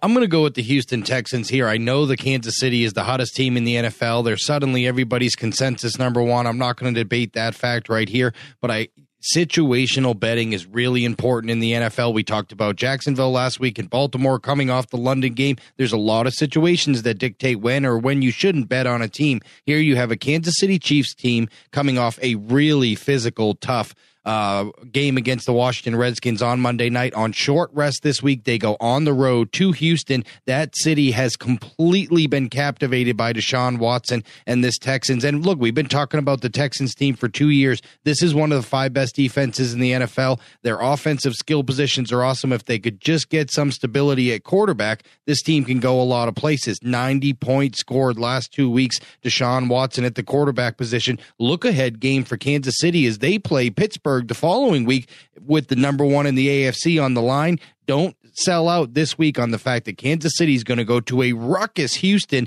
with an environment where people need to rally around something post hurricane. Right now, it's Deshaun Watson and the Texans. Really great situational spot. I'm taking Houston. That's a professional presentation. Fez agree, disagree. Agree strongly. Watson is the real deal. He is this year's Dak Prescott. He looks left, he turns away to the right. He's willing to tuck and run, still looking downfield. He throws guys open, throwing that back shoulder that Aaron Rodgers throws, and also Fuller, their gifted number two wide receiver. He was out for um, uh, until last week, so now he's got another weapon. Throw the first game with the Macho Man Savage and Hurricane Harvey over their heads against Jacksonville in the garbage can. That's why Houston has bad stats for the year. Don't count that game. Other than that, this is a playoff team. Yeah, I agree. And I think it's not only what he's doing on the field, but the enthusiasm of the team and the crowd. And I think Kansas City's the perfect storm of overrated. Think about human biases. One, they love undefeated teams. So we've got the one undefeated, only undefeated team. You're going to hear it all week. All right. Number two, the most iconic win of the season over the Patriots. Week one, it was the featured Thursday game. I know in hindsight, Pats don't look as good, but it still was the iconic win. Number three, won on Monday Night Football. And as Fez knows, cashed a lot of tickets on Monday Night Football. There's almost like a team of dad. Hey, I just won with them. I'm going to go again. I think you add it all up. Real value on the Texans. Texans plus one and a half. That was one of my picks with Adam Carolla, and uh, and I agree 100. percent Okay, now second best bet of three to finish up the show and this is my best bet. And we've got, let's see, okay, I'm going with the Chargers. I thought they're plus three and a half with the Giants. I think that when you have a team that has a quarterback that may or may not be on their way out, like the Giants, you have a coach who may or may not be on his way out, like the Giants. When you go to 0 and 4, it's like the season's over. It's a dream crusher. And we'll be talking about that as the season goes on. The emotions around that loss that has real consequence. You can look at Sandy or the Chargers and say, um, oh, they're on 4 2, but they have a new coach.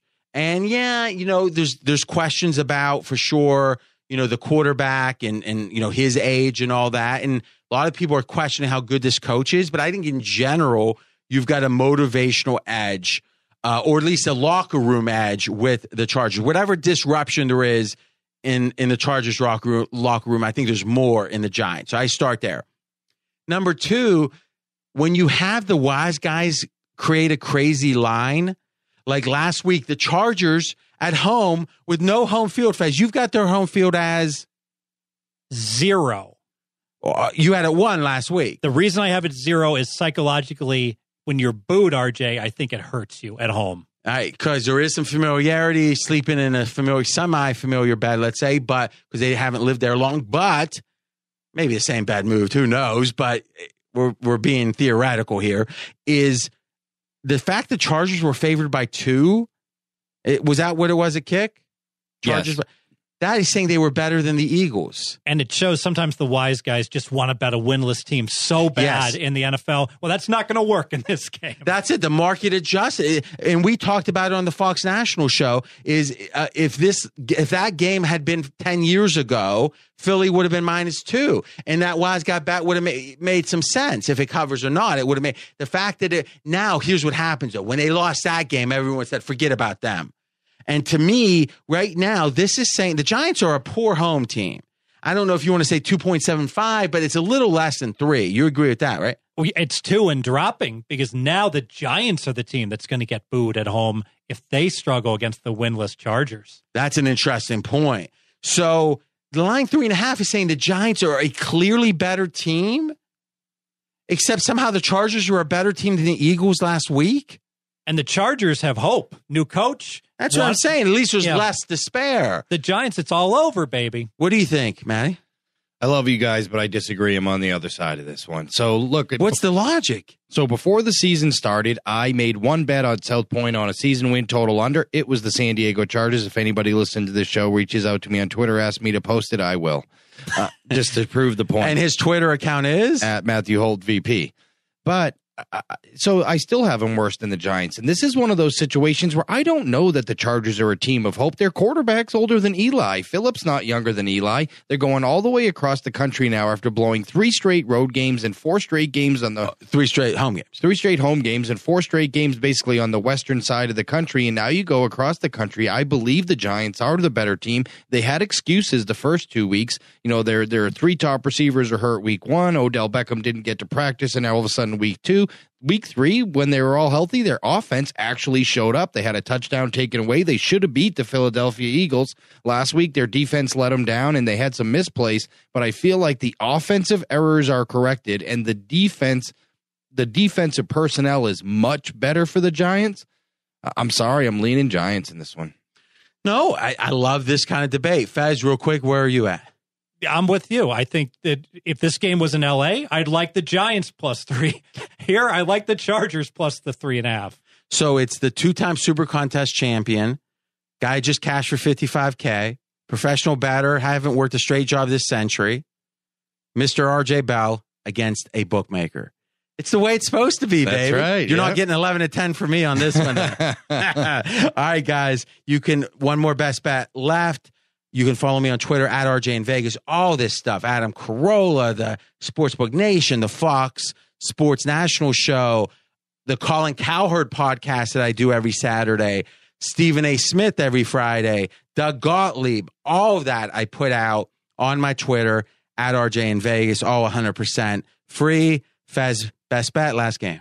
Dallas Cowboys laying two against the Green Bay Packers. A lot to like, I think, from the Cowboys. The number one handicap here, the playoff revenge. The Cowboys were the better team last year. Somehow they did lose to Green Bay in an overtime game, and that was just a gut punch. They absolutely have this game circled. Of course, I'm worried about the Dallas secondary. Lots of injuries, very short in the secondary, but Green Bay extremely short on the offensive line. And Dallas is nothing wrong with their pass rush. I really think they're going to get after Rodgers, and that's going to go ahead and mitigate the problems because Green Bay was down to their number six and number seven offensive tackles against the Bears, who are too inept to take advantage. Best bet Cowboys. So this was your power ratings disagreement, Matt. You disagreed with Fez's Cowboys power rating. So start there. Uh, I thought they were a little bit high still because I think that that secondary is just as So bad. he's got da- only three teams ranked above Dallas in the entire NFL Atlanta, Pittsburgh, Kansas City. So they're tied for fourth with Denver, Green Bay, and New England are all tied for fourth. Dallas, Denver, Green Bay, New England. And, and to me, the line here says Green Bay's a better team. Otherwise, this line would have been a minimum two and a half, if not three. So it's tells you that Green Bay's a better team. on a neutral field, there is no way the Dallas Cowboys are a pick 'em against New England right now. That's going to be Dallas, New England two and a half, three. I just feel like he overrated Dallas a little bit. Their defensive inefficiency is almost as bad as New England's defensive inefficiency. Yet New England has a much better offense. Green Bay is a much better team right now. There's no way they're all ranked the same. Yet situationally, this is actually a really good spot for the Cowboys. Uh, I, I, lean Cowboys in this spot. I'm probably with Fez. Uh, the fact okay, so that, that's interesting. Is the power rating? You think he's got Dallas overrated, but there's enough of a situational edge for Dallas. You would lean that way. That's right. I mean, look, the Bryan Bulaga and offensive line injuries are going to catch up for us better teams, but the fact that they've had extra rest and Beluga might make it back if Green Bay got a little healthier, and the fact they lost Ty Montgomery last week, I mean, Green Bay injury report is keeping me away, but the fact that Green Bay's had the extra rest here and are clearly the better team uh, gives me a little bit of pause. Green Bay since 2012 on the road, straight up below 500. Think of all those great seasons. Below five. That's another example like Seattle. They're so good at home. They tend to be overrated and struggle against the spread on the road. You know, to me, at three, I love the Packers. At two, I, this Packer team, I'm just, you know, I don't think, I think that last question for me, I guess, because this would decide where I lean. How much do you downgrade Dallas because of their secondary injuries? Just the secondary injuries? Point and a half. And a big part of that, though, they were already, I had already downgraded them with all the losses they had in free agency. I think it's on a week to week basis. Two weeks ago, it was two points. They were down to like literally guys off the AAA squad. Maybe this week it's a half a point because most of them come back. They're only two lighter than they were. You know, two weeks ago, they were actually five down. All right, guys, listen, usually we're not going to go this long. We had a lot of things at the beginning of the show. Really, though, great stuff. Obviously, you see our passion for what we're doing here. If you like the college dream preview, check it out. That's up at podcast one, pregame.com, or my Twitter. Talk to you there. Thanks for listening to RJ Bell's Dream Preview. Catch the Wise Guy Roundtable each week. College football released on Wednesday, NFL on Thursday. Don't miss any winners. Subscribe on Apple Podcasts or wherever you listen. Visit podcastone.com and download the Podcast One app.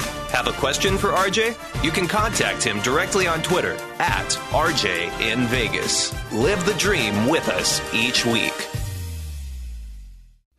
Podcast One Sports presents Attack Each Day, the Harbaugh's podcast. Every Tuesday, you can hear Jack Harbaugh. We're going to attack this day with an enthusiasm unknown to mankind. Jim Harbaugh. What the hell's going on around here? And JT Rogan share their stories from on and off the field. Past guests include John Harbaugh, ESPN's Adam Schefter, and Pardon My Takes PFT and Big Cat. So don't miss an episode of Attack Each Day, the Harbaugh's podcast. Every Tuesday, exclusive exclusively on PodcastOne.com and the new Podcast One app. Just a sample of what's coming to Podcast One Sports.